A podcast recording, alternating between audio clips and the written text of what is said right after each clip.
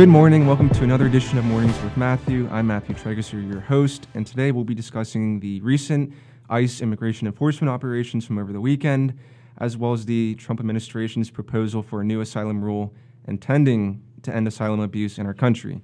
Uh, joining me today to discuss these topics is FAIR's Preston Huennekens from our Government Relations Department. Preston, good to see you again. Yeah, always happy to be here. Okay, so let's begin by discussing this ICE enforcement operation that occurred uh, recently. So, what we know is that they selected DHS select, or ICE selected uh, ten cities across the country: LA, Chicago, New York, among among others, uh, and they were targeting up to 2,000 people with final orders of removal. And this obviously got a lot of pushback from people across the country. You know, from cable TV to social media. I mean, it, it was a very hot topic, but I wanted to get your perspective on, on something that, that Trump kind of talked about throughout this whole process, which was, you know, at first he said he was going to deport millions of people. Then his administration said, you know what, he's actually only going to deport people with final orders of removal, which was, you know, around a million. Uh, and now they targeted up to 2,000 individuals. Um, so, wh- what are we supposed to think here? Do you think the president kind of back down after hearing the, the pushback from this, or was there something else going on that we're not totally aware of? Uh, I'm sure it's a little bit of both, and you know something that a lot of people forget is that these you know enforcement surges they usually call them they happen all the time.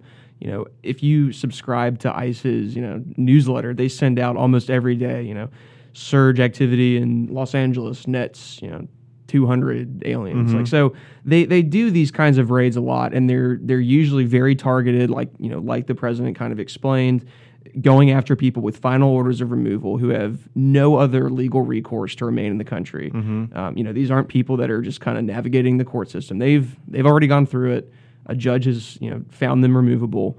They need to go. Um, and so I think it was just rare though that the president was highlighting this one group right. them instead of because they ha- they happen all the time. Exactly. No, I, th- I think you're spot on with that. I mean, it, these are swift operations. They're not going to be advertised every time ICE officials, you know, go hunt down people that you know have final orders of removal. I mean, this happens almost every week. I'd say. Um, it's interesting why he highlighted this particular one, um, and I don't understand why the media said, "Hey, look, nothing really uh, formalized on Sunday." There was very few ICE agents present in these communities, but I also felt like ICE was not going to make themselves, you know, uh, appear to the public eye and, and, and, to cameras during this operation. They wanted to be quick in and out and and do this. And also, you know, these raids were, or I, I should call them immigration enforcement operations because they're not really raids, despite right. what the mainstream media calls them to be. But um, you know, they don't happen they're not supposed to happen just in one day. It's a process, and I think a lot of people are are missing out on this aspect where it's it's not like you have 24 hours and then okay we're done. It's a process that's been still going on now. Um, but another thing that was interesting that, that I found was you know on these same cable TV stations and on social media. Um, there were a lot of images of, of, families and children, and as if ICE were only targeting these groups of people. Um, who are these ICE agents targeting during you know an enforcement operation like this? Who are these people? Yeah, is I mean, really the, the, the children and families? No, it's it's. I would imagine it's probably mostly single adult males yeah. who have again they've gone through the court, and even if they are families, you know, for better for worse, they've gone through the court system, mm-hmm. and a you know an immigration judge has found them removable. So you know, and when when people talk about oh raids, you know that that would indicate ICE going into you know like a poultry plant and just arresting everyone working there. Right. That that is very rare. Yeah. That, I mean that rarely happens. What ICE usually does is that they know where you know they for the most part know where people live who have have these final orders and you know they'll just go and arrest them. It's not you know these they're not dragging people out of homes kicking and screaming. You yeah, know, it's very professional for the you know and it's of course, just hysterics from the mainstream media yeah. talking about and it. it. What people don't realize is, you know, right now there's 1.1 million people, illegal aliens in the country who have final orders of removal, and the administration was only targeting 2,000 people out of that group. So it's a very small percentage, and these 2,000 are probably the people that have committed the most serious crimes in addition to crossing over illegally. Um, and even last year, when uh, here's an ICE chart I'm looking at here from fiscal year 2018 of the criminal charges um, from people removed from the country, and you know I'm, I'm seeing these top five categories here, and I see DUI, dangerous drugs, traffic offenses, assault, and larceny. And I mean, these are just not, you know, these are crimes in addition to them crossing illegally. It's not just, okay, well, if you cross illegally, you're going to be immediately removed right now. I mean, these are in addition to that. Right, and and generally, ICE wouldn't know who you are if you were an otherwise law-abiding, you know, illegal alien. If if you just come into the country and kind of just keep your head down, Yeah. for the most part, you know, look you know look at how the popula- that population has exploded in the past you know 30 years. But Yeah. for for ICE to really be coming after you, you have a you have prior criminal history. Absolutely. and what I will say though is, you know, with all these sanctuary cities and, and jurisdictions that we keep seeing growing and growing over the past, you know, decade, they've really um, sprouted up. I mean, isn't that creating a public safety risk for not only you know U.S. citizens, law-abiding immigrants in these um, you know major cities, but then you know for immigrants who also reside in these cities because a lot of these dangerous criminals, let's say MS-13 gang members in Chicago or uh, New York or wherever, you know, they prey on people from their own countries, you know, from El Salvador or Guatemala. So it's, it's almost like these mayors, by not cooperating with ICE officials, and you know, I, I see here that the Chicago the Chicago mayor banned ICE from accessing its city's databases. I mean, mm-hmm. that, that's just encouraging more criminal behavior. It, it's a public safety threat to people in the city. I mean, I, I just why aren't they it- recognizing that? Yeah, and it, it but it and it you hit the nail on the head. It particularly affects immigrant communities because MS13, you know, they're not shaking down, you know, main street shops. They're going to, you know, the the stores and the businesses that are operating in the immigrant communities and shaking them down and, you know, terrorizing their children. Yeah. Um, so and also, you know, even again with sanction, you know, anytime you have sanctuary cities uh, with restrictive policies that keep ICE from, you know, making targeted arrests, let's say, that then means that ICE has to come in and make at-large arrests. So instead of arresting someone in the controlled setting of a jail or a courthouse, something like that, that's when they're then having to go in to the person's home. And if they find other illegal aliens living in the home, they're not just going to ignore that. They're going to arrest them Right. too. So it's it's a very bad. You know, when you actually apply these sanctuary policies, it actually ends up hurting. You know, Yeah. it- the people that that the politicians claim they're helping. And the- the other thing too, I think this is not talked about at all, is the cost of illegal immigration to these cities. And you know, here's a chance, you know, just billions and millions of dollars, and these mayors could say, hey, you know, let's get rid of that cost, but they but they don't. And think about all that money that could be allocated to I don't know the inner city schools or you know healthcare programs or you know infrastructure in, in a lot of these cities that are crumbling. I mean, you look at New York, Chicago. I mean, Or look at the. I I mean, just look at the school. Look at the school system in Los Angeles. Yeah, that's completely LA, collapsing. Huge homeless populations all across the, the West Coast. I don't know why they don't realize that that's also a factor. I mean, maybe they do realize it and they just you know ignore it for, for political reasons. But um, then you know, there's also the thought that you know w- with these sanctuary cities, you know, illegal aliens aren't going to report crimes. They're going to feel like there's a chilling effect. Um, I've seen zero empirical evidence of that. No, there's none, and that's it's actually really funny. Whenever there are you know congressional hearings about this, you'll always have one congressman say, "Oh, you know, this is a chilling effect," and you know, as the witnesses, the sheriffs and Yeah. and whatnot, they they usually say, you know, no, you know, these people, you know, the sanctuary policy, you know, that doesn't really change anything one way or the other. In fact, you know, they're the ones that want these criminals gone Yeah, because they're the ones being terrorized Exactly. Yeah. yeah.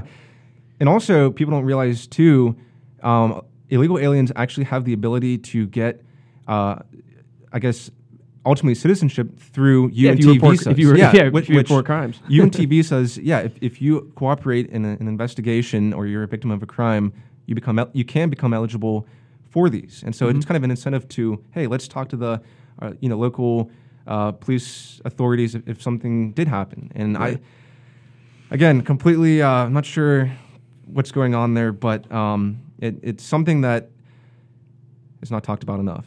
Um, the other thing regarding these uh, ICE enforcement operations that occurred recently is, you know, Obama did similar things to this when he was in office for two terms, and yet there was little uproar.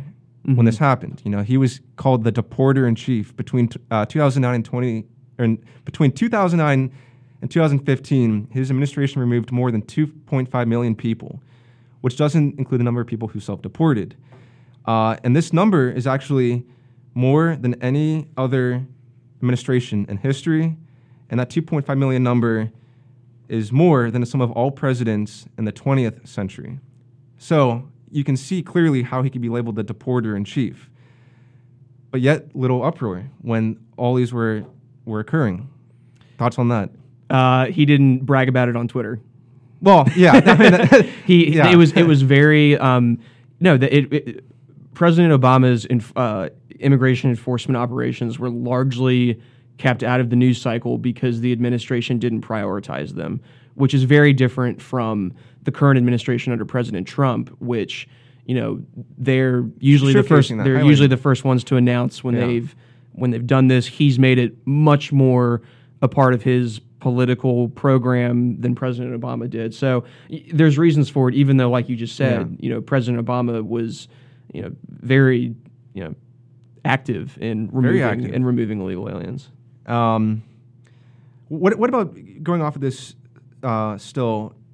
If we don't deport people after they're issued a final order of removal, they've been through the, you know, they've gi- been, been given due process in the judicial process. Isn't that just a slap to the face to our country's judicial system? I mean, Oh, it is, blatantly ignore, you know, a court order saying you, you just you, you got to go now. You've you've been given the due process, a fair trial. It's you know, It- no, it's it's uh, it's it makes our our not only our immigration court system but our entire immigration framework look silly. Uh, and I think it's very telling how big of a problem it is that we do have over one million people who have gone through the system who are removable that are still living here. Yep. And I think that is is a cry for help that the you know that that EOIR our immigration court you know frame you know system needs help. You know we need Yeah. we need more judges. We need you know more ICE agents that are able to you know take those those people that have gone through that that process and, and remove them. And you know, I, as Tom Homan, the uh, the former ICE director, said at a, a hearing recently, and this is all over the internet now, but I mean, he basically said, you know, when he was in law enforcement, he had to separate children from their families, sometimes because you know the father was, you know, arrested for something, and it, it happens on a daily basis. It's Mhm. you know, I don't think because you have a family and, and you're an illegal alien, you should be exempted from that. If you commit a, a heinous crime, you know, you need to be removed. I mean, it's it happens on a daily basis, whether it's you know with the local police, the FBI, U.S. Marshals. I mean, people do get separated because Right. of If a you know if you're if you're driving drunk down the road with your kid and you get pulled over, the kid isn't going to go to the drunk tank with you. Right. You know what I mean? Like Yeah. it's yeah. It's it's it's a great point. I'm glad that he brought that up. yeah, in that. I, I, I encourage our listeners out there to check that clip out. I mean, it, it's all over the internet, and I thought it was a very um, good point brought by uh, Tom Homan. Um, so now, a large reason why we have so many illegal aliens in, in the country is the fact that our asylum laws have so many issues with them, and I know Congress has been fighting back and forth over how to fix them. Um, but in order to help reduce these asylum claims, especially the meritless ones that we're seeing, uh, especially in the past decade, the Trump administration proposed a new asylum rule that requires migrants to apply for asylum in the first safe country they enter before entering the U.S. You know, of course, within hours after this uh, rule was released, the ACLU, among other civil liberties groups, uh, tried to, to block this, and um, it, I guess it's still pending. But you know, there's immediate resistance from this. Uh, the AP, Associated Press, had a headline that said, uh, "quote Trump moved to effectively end asylum at our southern border." End quote.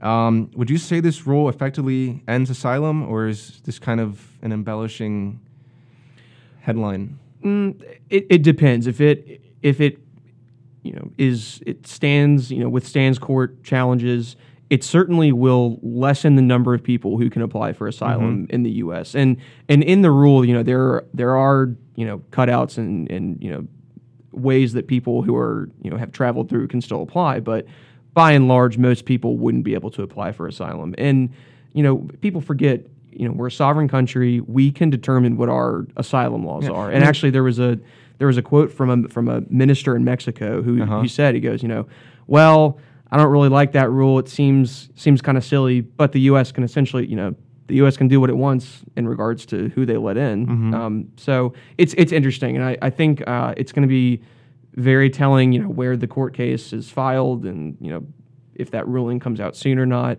if they put an injunction on it. So Yeah. I mean, you know, for our listeners out there, it, the, the president and the administration has the full legal authority to do this under the Immigration Nationality Act, also known as the INA. And also with this rule, there are exemptions to this. I mean, uh, I read that if you are a victim of human trafficking or you've been denied asylum in one of the countries you come up through, you know, whether it's Northern Triangle countries or Mexico, you can still apply for asylum. So it's not just a blanket kind of, you know, no one's applying for asylum. I mean, what they're doing is actually prioritizing asylees who are, are, are bona fide asylees, people who are actually, they have a case as to why they're being politically persecuted or, you know, based on the, the five characteristics, which are, you know, race, religion, nationality, political opinion, and membership uh, to a social group. Um, in fact, the matter is, you know, and we've been stressing this for, for months now, years, you know, as an asylee, you can't pick and choose where you want to go. You're supposed to go to the first safe country outside of your, the country you're fleeing from, and you know that doesn't really happen because a lot of these migrants are economic migrants trying to seek better wages and, um, you know, improved economic conditions, which unfortunately doesn't qualify them for asylum in this country. Right, and that's that's one of the biggest issues is how we have interpreted that last asylum category, you know, membership of a particular social group, Yeah. which has now been expanded to I'm scared of gangs. Yeah. And you know, gangs are, are a horrible part of, of life in Central America. They're also a horrible part of life in the United States. Yep. And um, whether or not that warrants asylum is something that I think needs to be debated seriously. Because Mm-hmm. that's every, you know, for the most part, every single one of them are not coming because of political persecution. Yeah. You know, they're not coming because of you know sexual orientation. It's because of, like you said, they're economic migrants who are obviously want to leave, and so you know that's it, it- you just have to tighten up that that Yeah. definition. So, do you envision if this rule goes actually into effect? I know it's a big uphill battle, but uh, do you expect, I guess, apprehension numbers at the southern border to dip down after this, or uh, you know, is, is it too too early to, to tell? It might be too early to tell, and I, I think numbers will dip anyway because it is in the, The middle of the summer. Um, we traditionally see that every year that numbers do dip, uh, but it also it takes a few months usually for you know our policies to you know get out into the streets in Central America for smugglers to learn about them and and you know tell Yeah. their clients about them and stuff. So it's you know I think it may be t- you know two or three months before we see you know if assuming that this you know is in place is not enjoined you know goes through. Uh, I think it would take a little bit of time to see if it if it does, but it, it'll certainly be interesting to watch.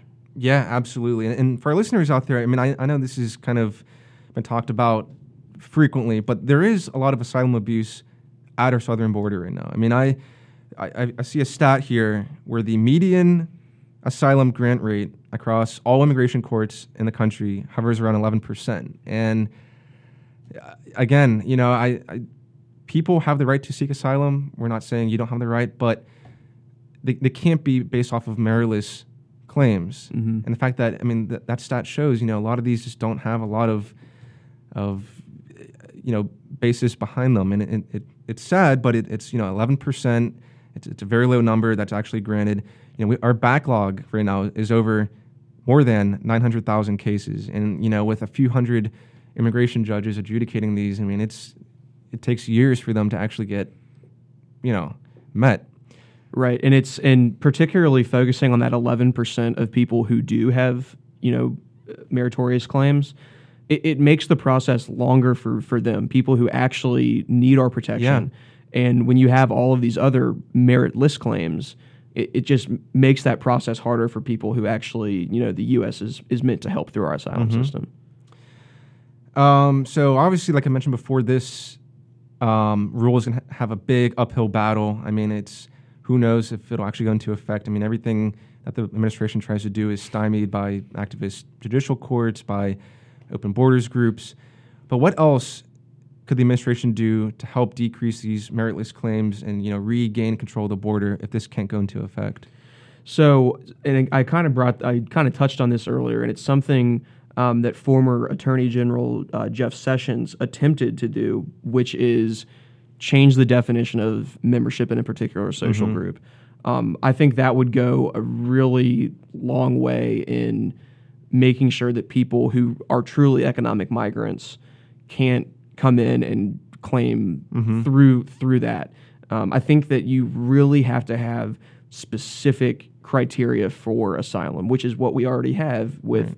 political opinion, with religion, with you know race, that like Yeah, that kind of yeah. thing. But when you have this kind of catch-all, ambiguous category, Mm-hmm. that that is just a you know green light for abuse. And so I think that you know maybe Attorney General Barr could could you know issue a you know a policy memo you know to Department of Justice staff saying you know we we only consider you know the X, Y, and Z as like certain categories. We don't you know we're not considering fear of gangs as a Yeah, absolutely. and I and, and I know um, this is interesting. Um, Lindsey Graham actually had a bill. I'm not sure. Maybe you would know the, the status of this, but he had a bill where it, um, essentially had a provision where migrants had to apply for asylum in their home country. Mm-hmm. Uh, do you know what's the status of that, or is it So it's still it's yeah, it's pending? still uh, it, it hasn't been marked up yet. Yeah. but it's it's been um, introduced. It's you know he's holding it on the Judiciary Committee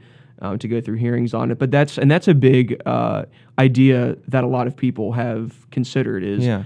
for people that really do want to apply for asylum in the U.S. Mm-hmm. to have systems set up in their home country so that they don't you know take that ter- you know that terrible journey that so many people have Yeah. died on coming up Yeah. through Mexico. You know, have them stay there. We'll adjudicate those claims there, Yeah. and then people who are found, you know, with merit, uh, we'll Mhm. bring them to the United States under under asylum. Yeah, I, I think that that would be a, a a good kind of strategy that we haven't really seen yet.